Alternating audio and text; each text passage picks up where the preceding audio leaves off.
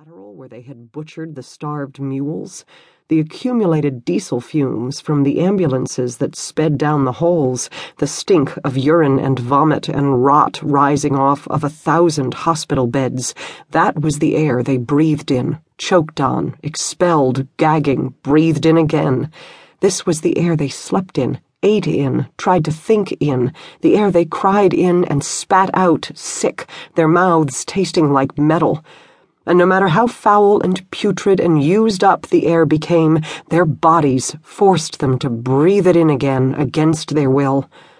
She remembered how their head surgeon, she had liked him, Really liked him, a decent fellow from New England, all Adam's apple and freckles, with a young wife back home and their first baby on the way, had gone stir crazy suddenly one day, escaped from their grasp, and, ignoring their cries to stop, opened the door to the tunnel and stepped outside, only to be shot instantly. After that, the Japanese had allowed nurses and officers twenty minutes outside each day.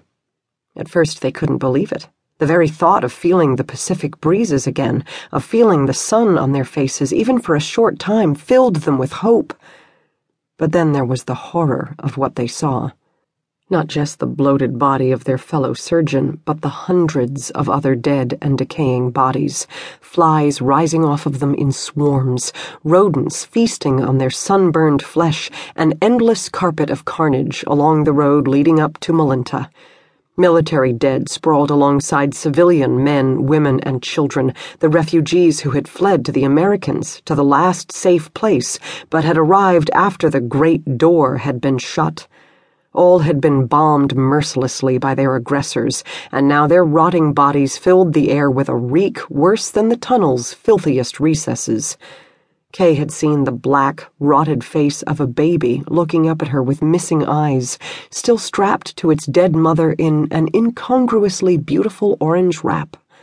Kay had thrown up, cursing the Japanese for their brutality, cursing herself for still being alive. This, then, was the generosity of the Japanese.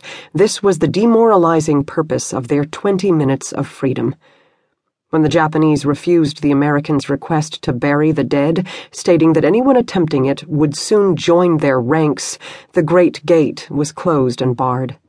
Kay never ventured outside again. She would rather die. She was about to get her wish. Kay didn't need to dress after climbing down from her bunk. She was already dressed in the same nurse's uniform she had put on, she shook her head at the very thought, back in 1941.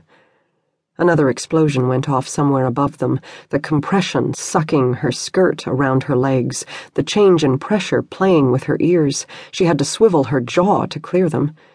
She walked toward the hospital laterals, where hundreds upon hundreds of cots were filled with wounded soldiers, lined up and growing smaller in the lamplight like some gruesome study in perspective.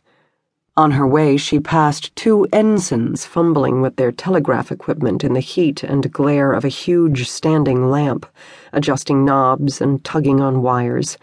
Kay, who had worked in a telegraph office, summers back home in Mount Carmel, could make out, They are coming, stop. Say goodbye for me, stop. Stop.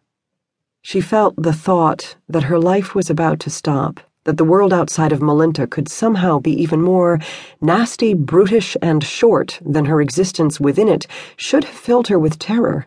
But it didn't. Something must be wrong with me, she thought sluggishly, then shrugged. There was so much wrong with her that it was best it would all be ending soon. She was, life was, beyond redemption.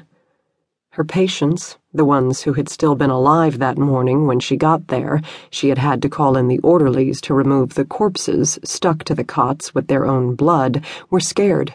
Word of the surrender had reached them. They pulled off rings, stuffing them into her hands, giving her explicit instructions. Give this to Pamela Murphy, Reading, Pennsylvania, to Eloise Drew, Rapid City, South Dakota. Tell her to sell the farm, to marry again, to name him Hank, to remember me, to forget me. Tell her that I love her. Kay nodded soothingly as they spoke, the countless names and places, the frenzied list of last wishes passing through her consciousness unheard. What did these men think would happen to their nurses? That the Japanese would send them home unscathed, laden like pawn shops with their silver.